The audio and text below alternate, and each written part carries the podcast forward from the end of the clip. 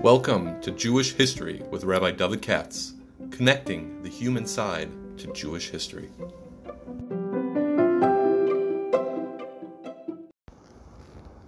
For sponsorship opportunities or to support this podcast, please visit our donate page at www.support.rabbidavidkatz.com. Hi, I'm going to tell you a funny story before I talk about who I want to speak about today.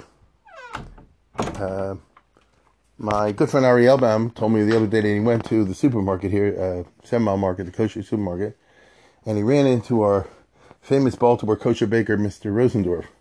And he said something like, uh, I have something I want you to give to Rabbi Katz. And he went and brought it and gave it to him. And it turned out that I mentioned a month or two months ago about a book that I uh, had that I lent out to somebody about Gershon Kittiver and I said truly, uh, truthfully, that you know I lend it. I don't know who it is. I'll probably never see it again. And Mr. Rosender was nice enough to order it online and get me a copy, and that's what he gave to Ari to give to me. This all happened on Friday, so I was joking about it. I said, "Wow, that's really impressive," which it is. And I said, "You know, I have to do this more often. Maybe I can recover some of my books, or alternatively, maybe I can get some books that I can't afford." For example, I said, there's this new thing out that came out not long ago called Protocols of Justice, the Pinkas of the Metz Rabbinate uh, Court, or something like that, 1771, 1789, in which a historian actually dug up the uh, and published. It's a major work of scholarship, the Din records of the Shagas Aryeh when he was a rabbi in Metz in the 1770s and 1780s. It's like amazing, two volumes. But I looked, and I really wanted to get it, and I looked it up and online. It's like 300 bucks. I can't afford that. And so I said, I'm just going to tell next week that it's the Shagas Aryeh's yahrzeit and see if we have any luck. Well, next day I come to shul, and the gabbai announces, guess what, this week is the yahrzeit of Shagas Aryeh. Oh my goodness. I, I almost fell off my chair. I said, you got to be kidding. And being superstitious, I take this as an omen. And therefore, I'm going to devote today's uh, talk, yahrzeit talk, to uh, the famous figure, of the Shagas Aryeh aside from that, I personally happen to have a connection, or let's say, I always felt uh, uh, fond of, or I always liked the Sefer Shagas Aryeh uh, for a long time for various reasons. And uh, now I'm in the rabbi business. It's a it, the the Sefer which came out in 1750 became very famous, as I'll try to explain later, and uh, became used by rabbis of the old school back in the old days as your Shabbos Agadol Drasha and your Shabbos Shuvah Drasha because the Aryeh is organized thematically, and it's mostly have to do with Yom Tovim, and it's perfect for Shabbos Agadol because he's got all this stuff on Chametz and Matzah, you know, uh, all the sugis and Pesachim, and it's good for um, the other one, Shabbos Shuvah, because he has stuff on Yuma and Yom Kippur and Rosh Hashanah, and so it became a standby. And me, myself, and I, I do it also. Uh, what I do in my shul is, on Shabbos Agadol, Shabbos Shuvah, I give regular speech in the morning for regular people, but then in the afternoon, you know, whoever wants to come, so we do three hours uh, sometimes four hours. we're, we're, my shul's full of crazy people, and um, we always built something around the Shagas Aryeh, you know, old, old-fashioned type of speech. In the old country, you know, a Shabbos Agadol speech and Shabbos Shuvah was not meant to be understood by anybody. It's supposed to go over their heads, except for a few lumdim, and then everybody was say, "Oh wow, the rabbi spoke so fantastically. I did not understand a single word." Now in America, this wouldn't exactly fly, but in Europe, in Central Europe, Eastern Europe, that people consider covered Torah. You know, this it's so sublime. I didn't understand a single word he said. Okay, so let's get down to uh, actual. What am I speaking about? The Shagas is the name of a famous sefer written by a rabbi, a famous rabbi in the 1700s, who lived in Eastern Europe and at the end of his life in Western Europe. That's the long and the short of it.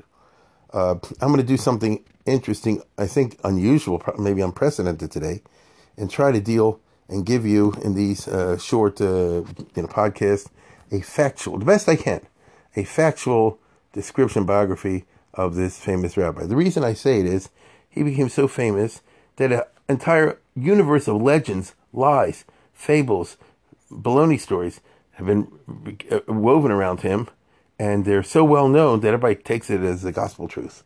I don't know many Rabbonim and many Gedolim who have so many bubbe meises said about them as the shagasariyeh, including his name, his uh, birth date, uh, you know, his his uh, fights. I mean, it's amazing. There, it's one untruth after another.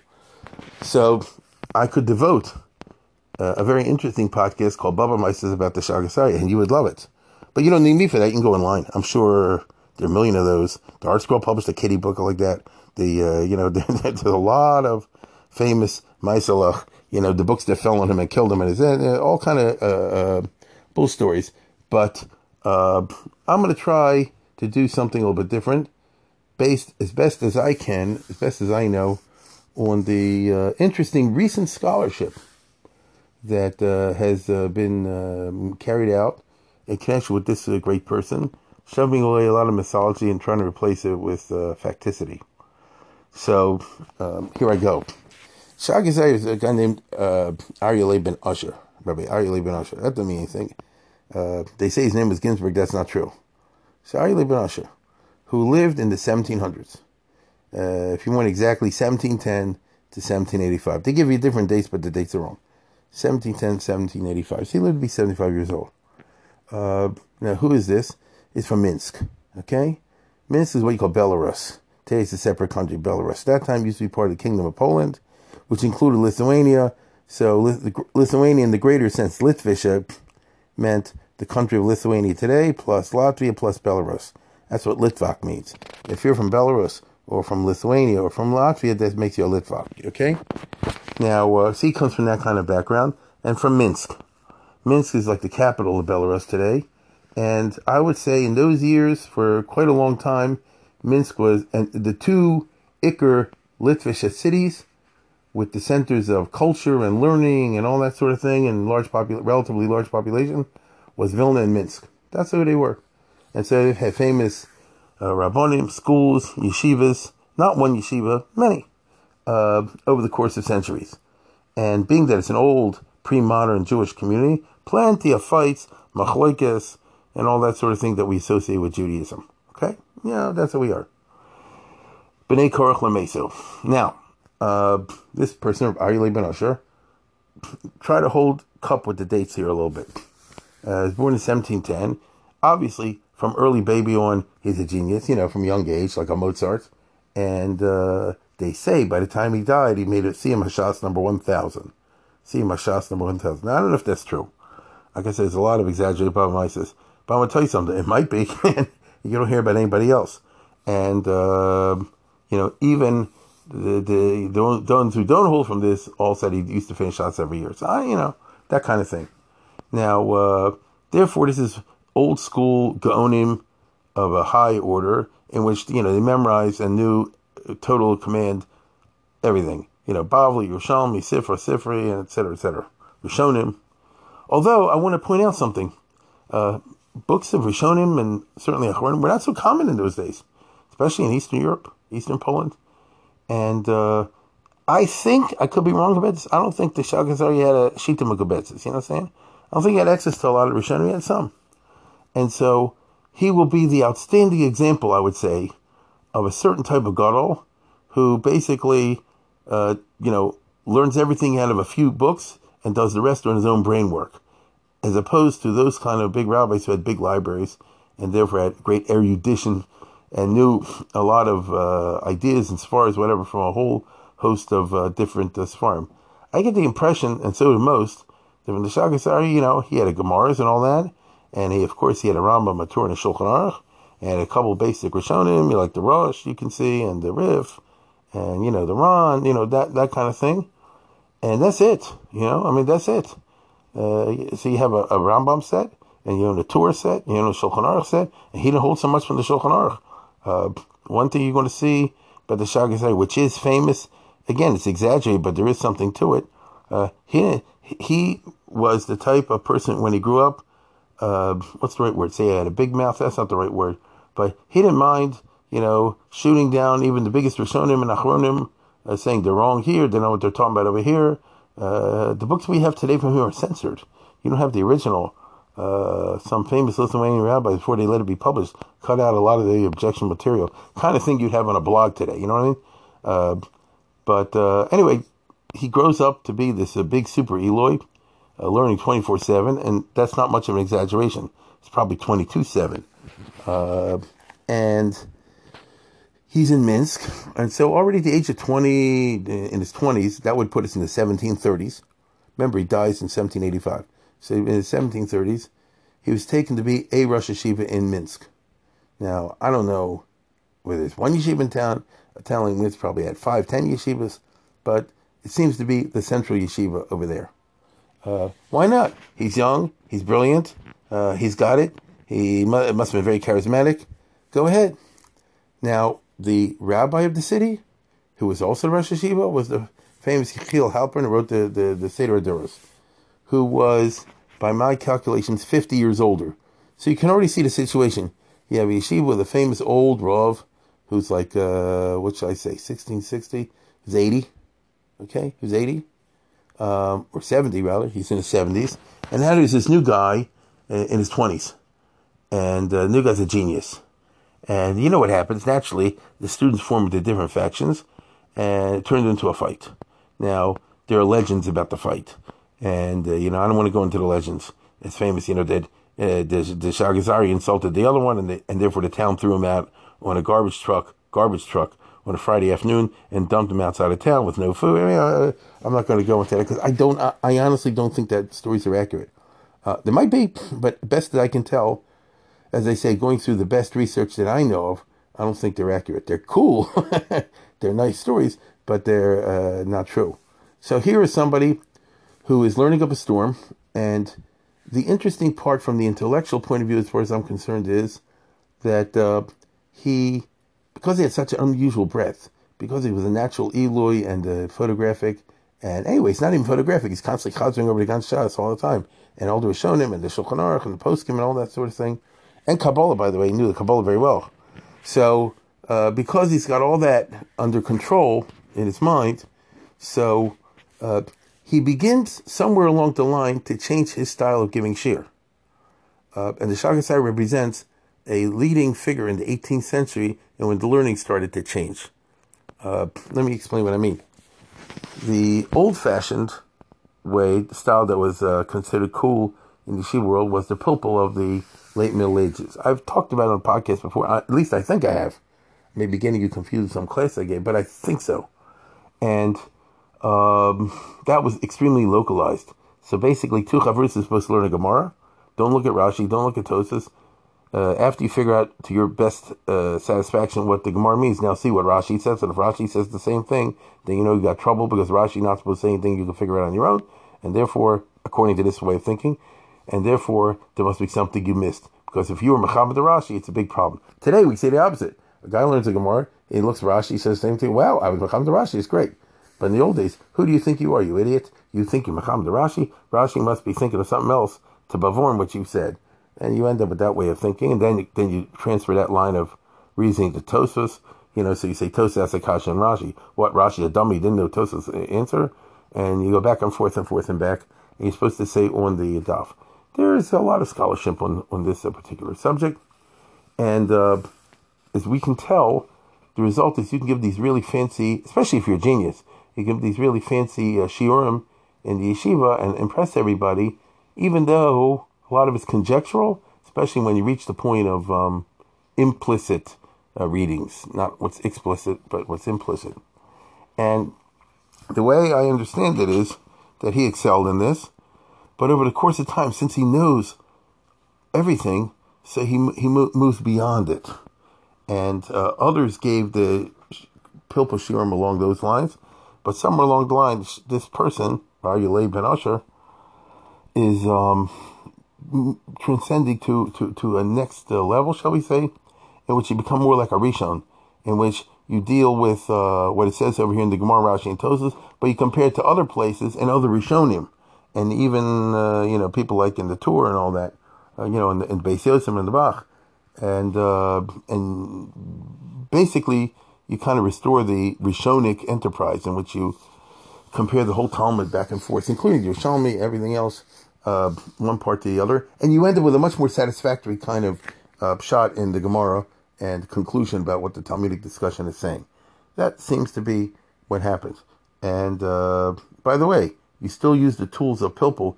In other words, you compare and contrast. It's dialectical. You're also interested in the implications, not only the explicit conclusions, but the implicit ones. Uh, so it takes the best of the old, but it leaves out the worst of the old and introduces a, a much broader uh, spectrum.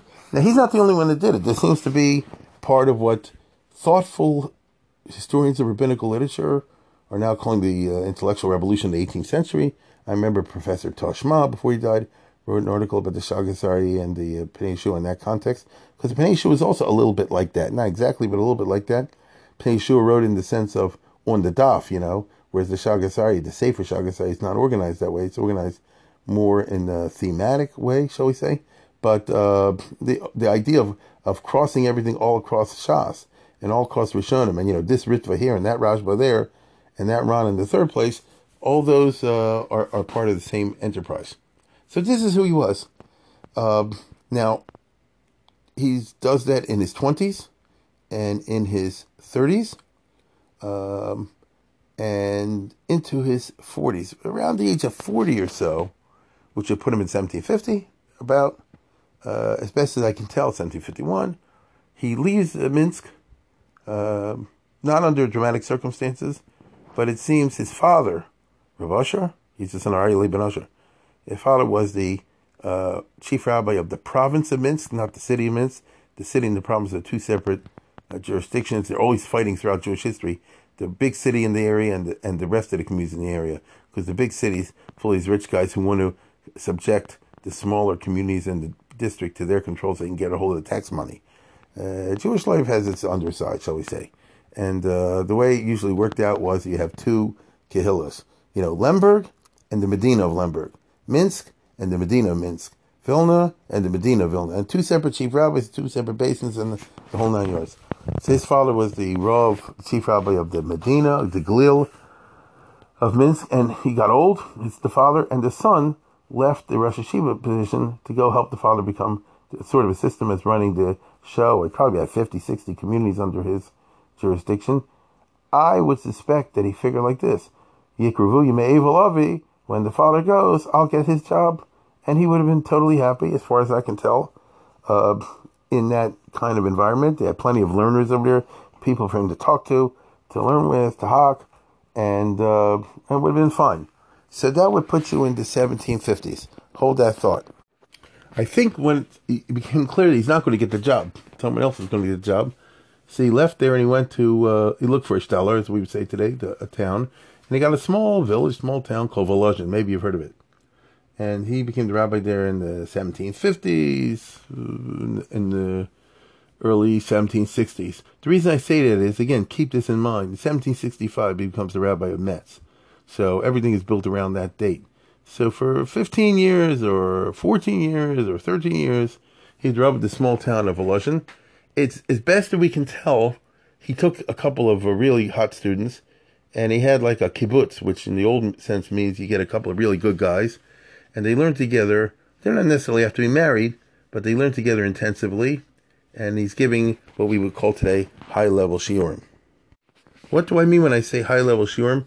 Is a kind of rejection of the old pilpul that I described before, the very localized one that had been popular for so many centuries.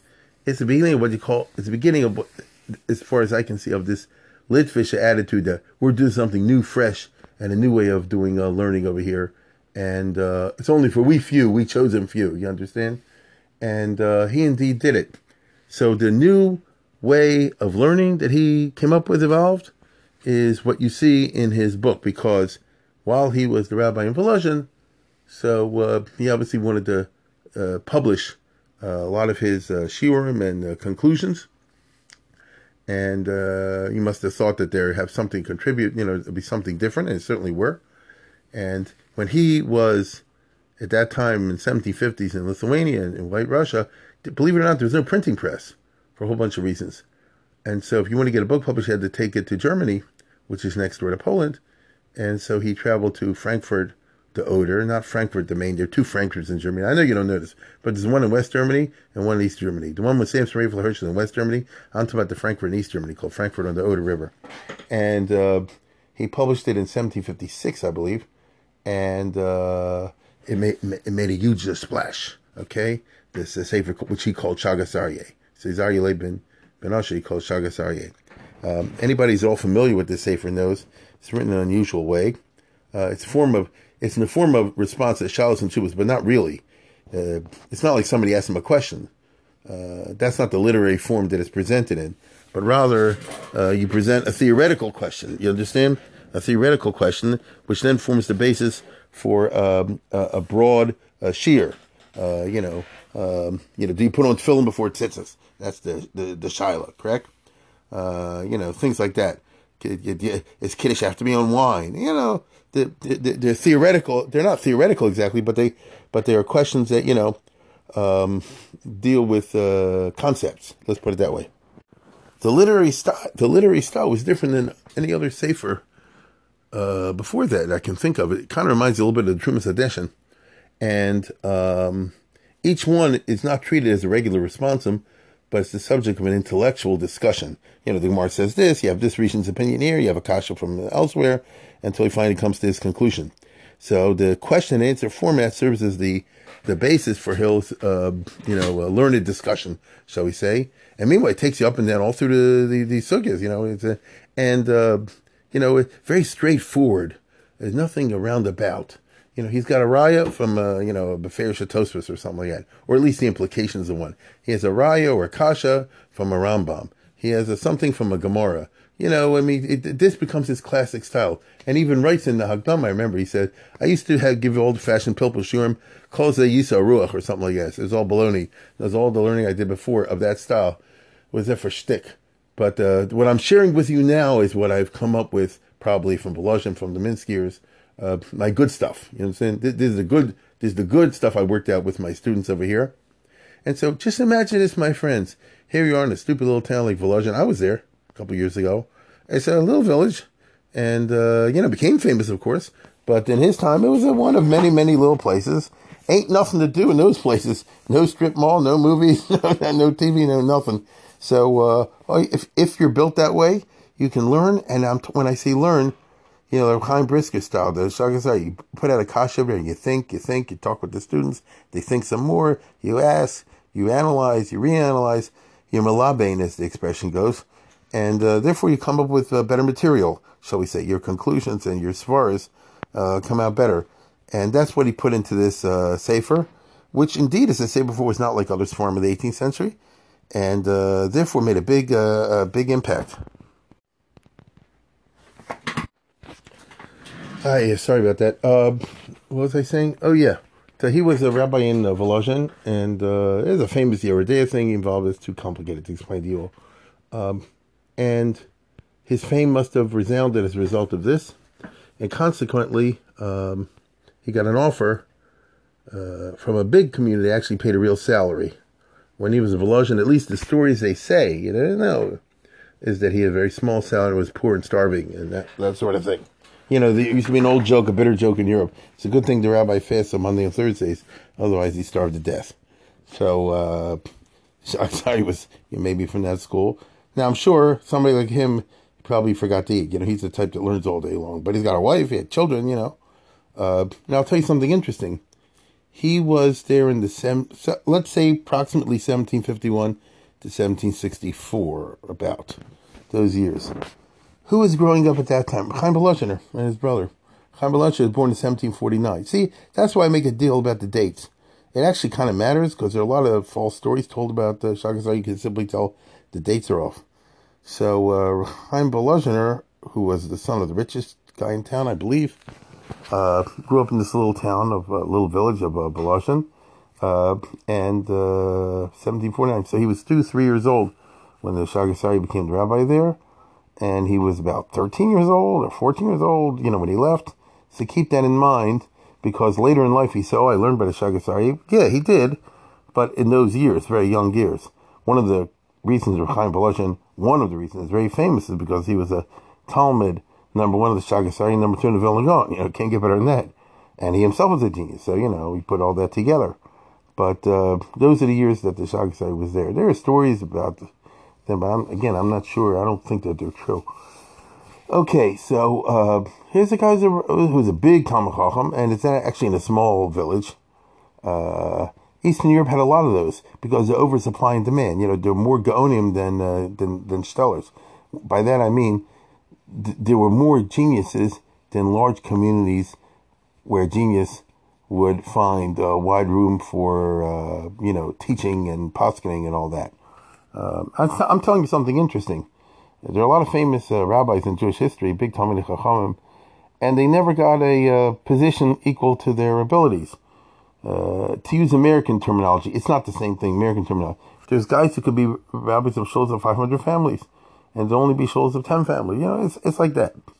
So, uh, because of that, so there was actually a dearth of, you know, big kahillas. And as you might imagine, most of them were politics and wrapped up with the old boy network and that sort of thing. But still, I would say there were about a dozen or maybe 15 uh, large and important kahillas, maybe a little more, in the 18th century. That's not so many.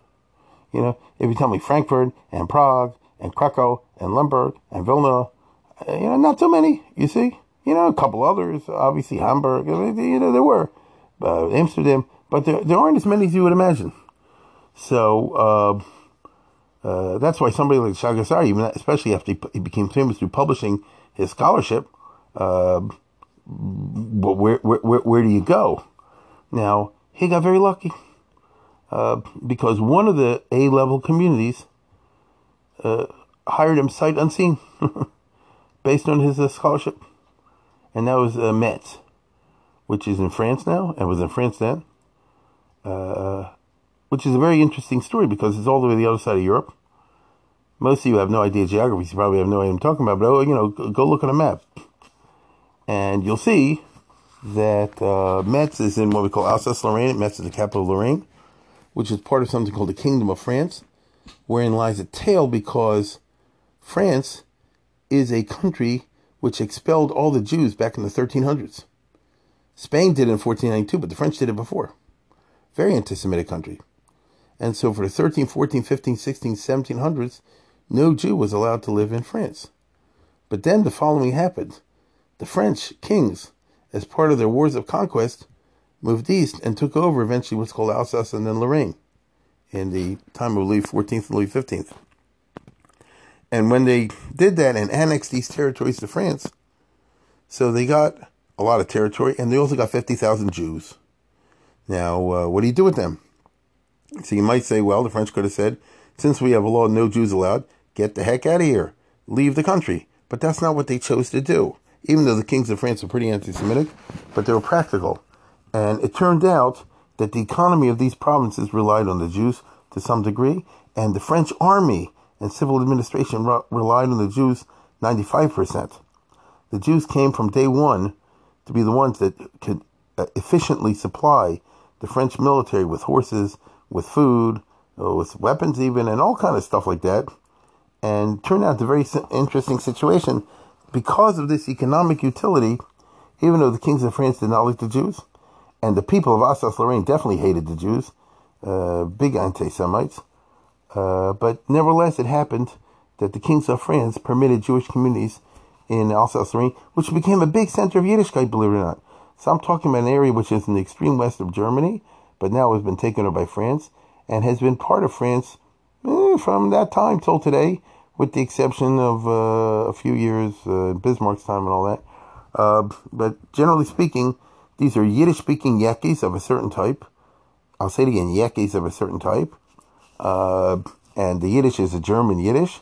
Uh, this is before the Yekkis started talking German, our ancestors. And they consider themselves part of the Ashkenazic world. So they had no problem in bringing in a Litvish, a Rav, who, who speaks a different Yiddish from the other side of Europe to be the Rav there because basically it's all the same. It's all the same Ashkenaz, Ashkenaz. That just tells you a lot. It's, it's very interesting in this regard.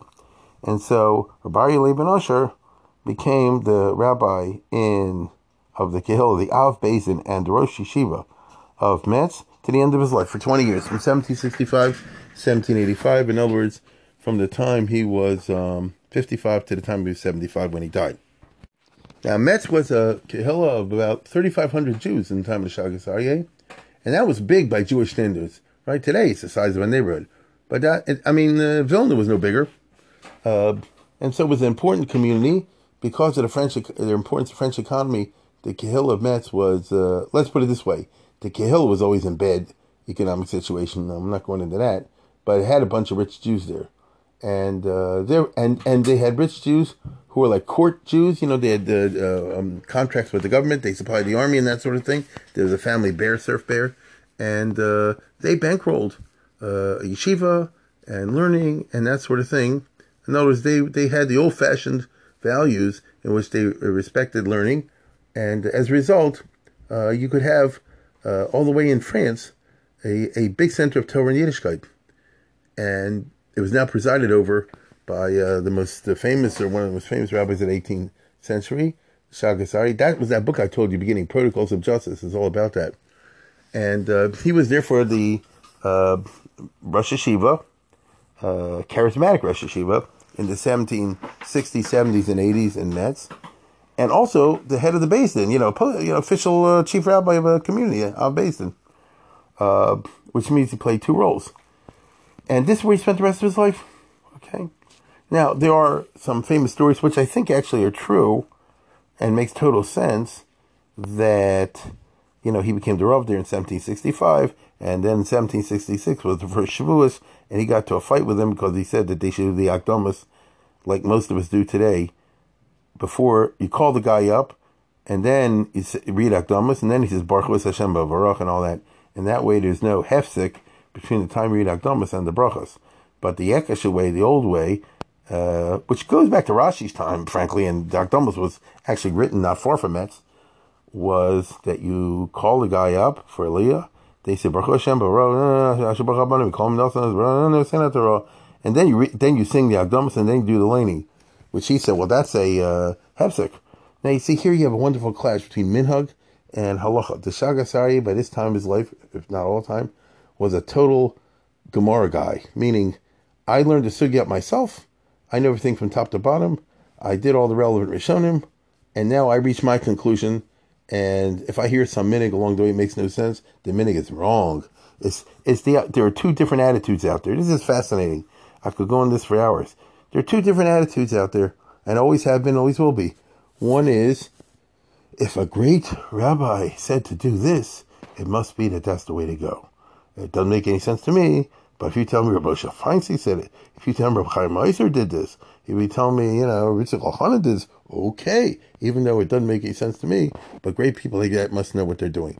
That's one way of looking at it.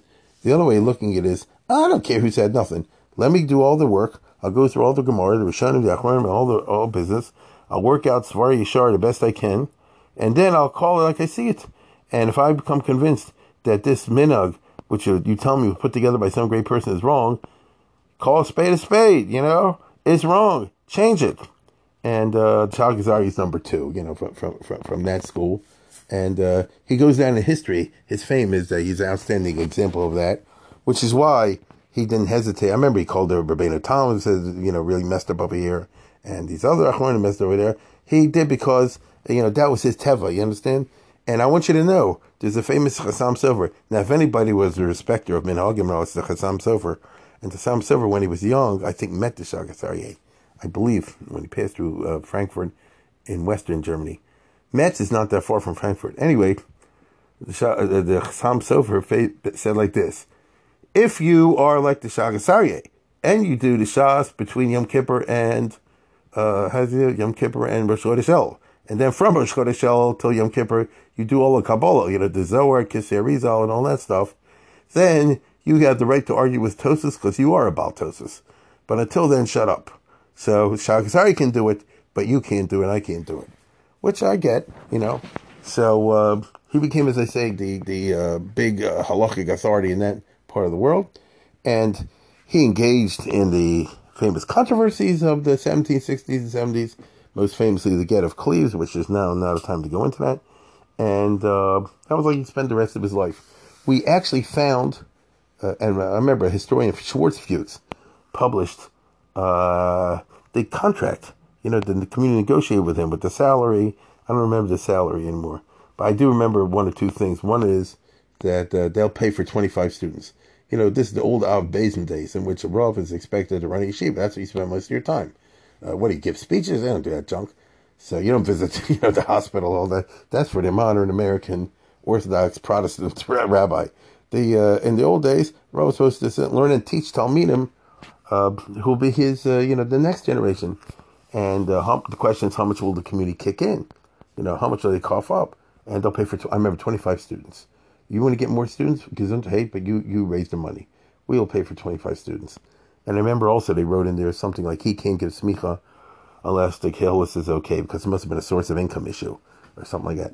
And there are other paragraphs I don't remember them all. If you go online, you probably could find it if you care. If you read French, I'm sure I remember seeing in French once online uh, long ago.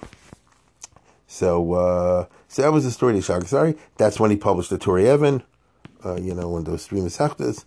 And, you know, that was like sort of the, like, like the end of his life.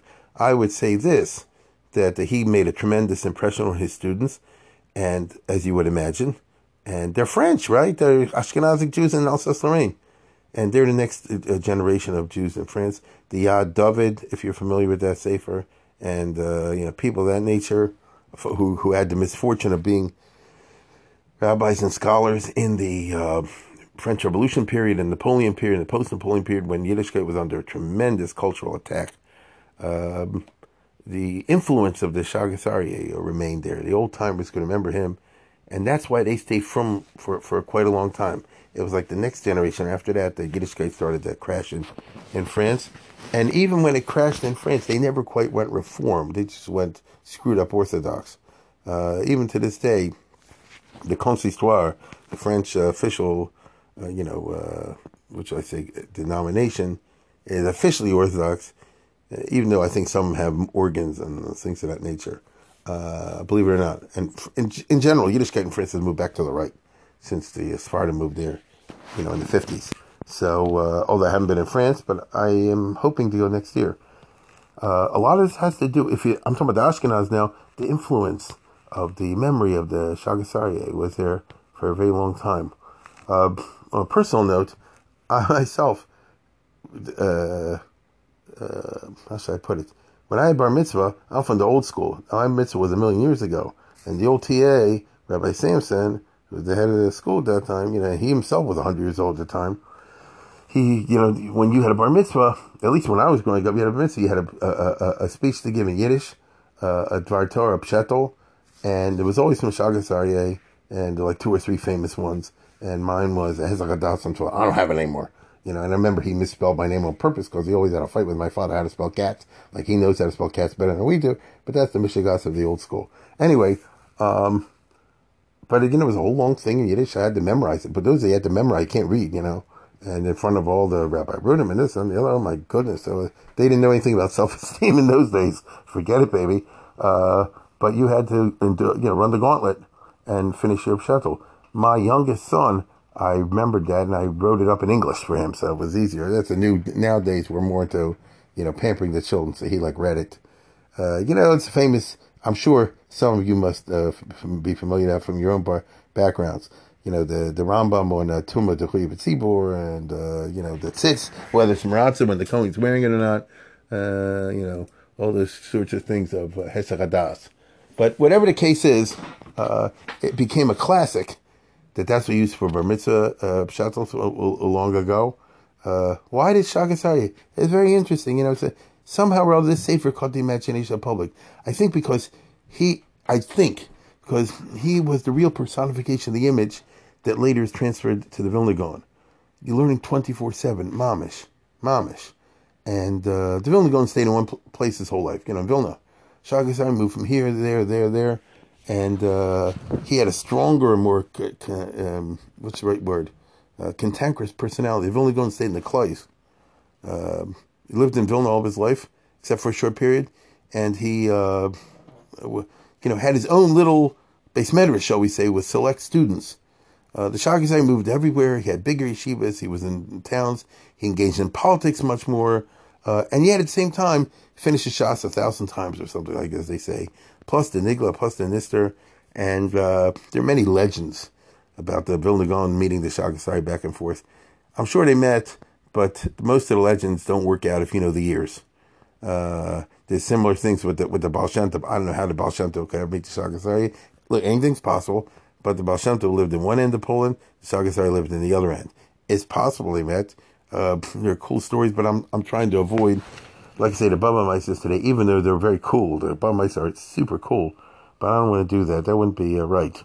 Uh, instead, you have the image of somebody who uh, comes across, you know, mythically, shall we say. When I say myth, I don't mean it's not true. I mean the, you select parts of the image uh, to the neglect of the others.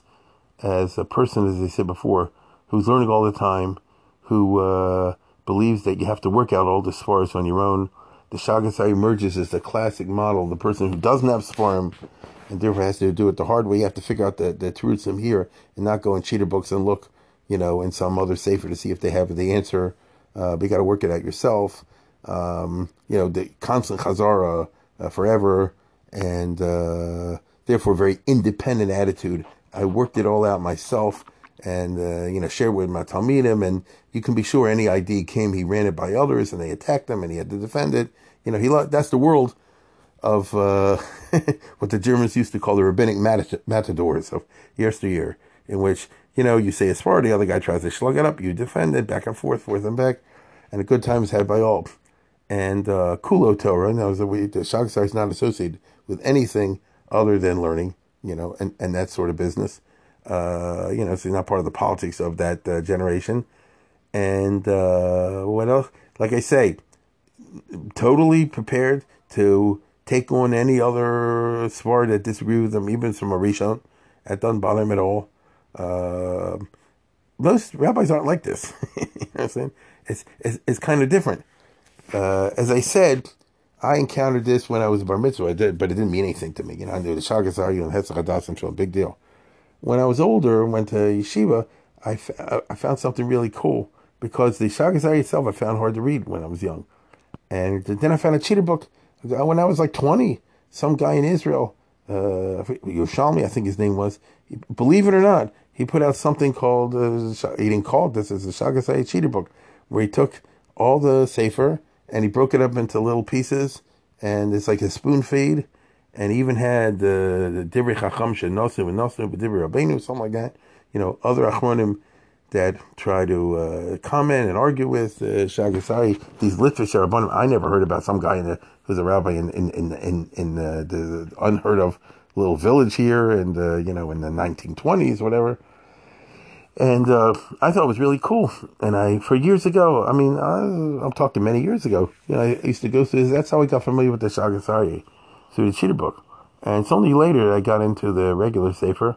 And only in the last 15 years did they put out nice editions, or 20 years they put out nice editions with, uh, you know, decent print and uh, footnotes and all the rest of it. Recently, uh, Rabbi Sheftel Neuberger told me there's some new guy that came out very recently with an edition of Shagas Aryeh. I saw it somewhere. I wasn't impressed. But on the other hand, by contrast, there was like a blue cover thing that I got about two, three years ago in Israel, I think, or wherever. Uh, Shagas Aryeh with the Shagas Aryeh Chadoshos, with extra, you know, um, uh, essays of his that were published a long ago, and very good footnotes, uh, very very fine uh, footnotes indeed. And uh, I just actually, I'll share with you something very briefly. I'm a Cohen, so therefore uh, I'm interested in Cohen questions. And me and Steve Kappa were both Kohanim, where we're learning together Cohen stuff, and uh, came across the famous issue in Nazir about the Shitas Arived. Some of you may know I'm talking about, who says Kohanim are not Mitzvah Afushi Tuma, which means, uh, this may surprise some of you, that uh, the Arived says, or seems to say, that if you're a Cohen and you're Tameh, for whatever reason, for Tommy Mace, uh, then uh, you can become Tameh. Then you don't have to worry about it ever again. You can go to funerals and all the rest of it. I'll give you an example. Take me, me, myself, and I.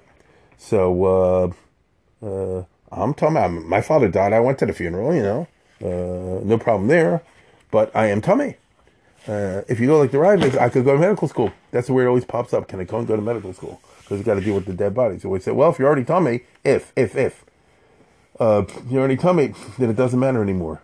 And uh, for some reason in the 18th century, this was heavily debated. It's interesting to me. A lot of Kohan, you could write a book. Maybe I should. Kohanim in the 18th century. It's a whole uh, parsha, like with the with the uh, what do you call it? The the tunnel under the ghetto with the Pnei Yehoshua and all that. And uh, Kohanim, uh, just to give an example, they say when uh, Nosson Adler ran away from uh, Frankfurt and he passed through Prague with his young buddy, the Chassam Sofer, uh, he was a teenager, and he stayed by the Noda B'Yehuda for a while. They were hocking the whole time in the question about uh, the Sheets Arrived and the Fushi Tumay knows. Kediko and, you know, go to medical school, basically. And uh, believe me, as a rabbi, you're always looking for heter if you can find one. And look, I, I didn't go to medical school, and uh, nor do my kids, but I'm sure I've heard of some people who do, and I'm sure that's where they get the heter from. Now, uh, therefore, when I learned Nazir, I said, you know, let's see how you can work it out according to the Raavad. And, you know, the Yetzer Hara always tells you to try to work out the way you want it to work. Well, well, well, a couple years ago, I saw this new Shagas Aryeh, and he, it turns out in the Chadoshos, he has a whole discussion exactly on that sugya. And he goes through it from top to bottom, in and out. He leaves no stone unturned. He walks you through the Gemara, back and forth, in and out. And unfortunately, my friends, by the time he finished, he said the, the Raavad is wrong. We don't in this way. It's not the way the Gemara works out. He read it wrong. He said the Raavad, he read the Raavad wrong. And what he said makes sense. Uh, and so I said, Oive, there you go. Uh, but that's who the Shagasai is. You know, he has a, a like a, a, supreme this business. I would make one more observation, even though I've gone over the time. He captured the imagination of the non-frum world. That really surprises me. Uh, if you look in encyclopedia, the old Jewish encyclopedia, I remember years ago, look at the article on Pilpul, was written by a former rabbi. He says, if you want to understand Pilpul, you have to read the Shagas Aryeh, and he gives you in English, in the old Jewish encyclopedia in English. A couple of cases from the Shagasai. I couldn't believe it. You know, like, how do you know it? Uh, maybe I came from Orthodox background or something like that.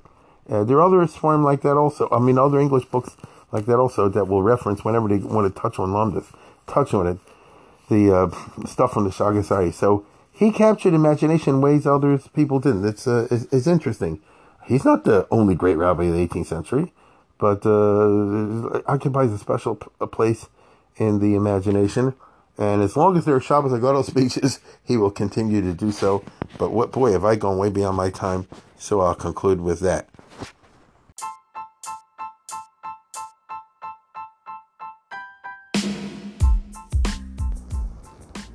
For sponsorship opportunities or to support this podcast, please visit our donate page at www.support.rabbidavidkatz.com.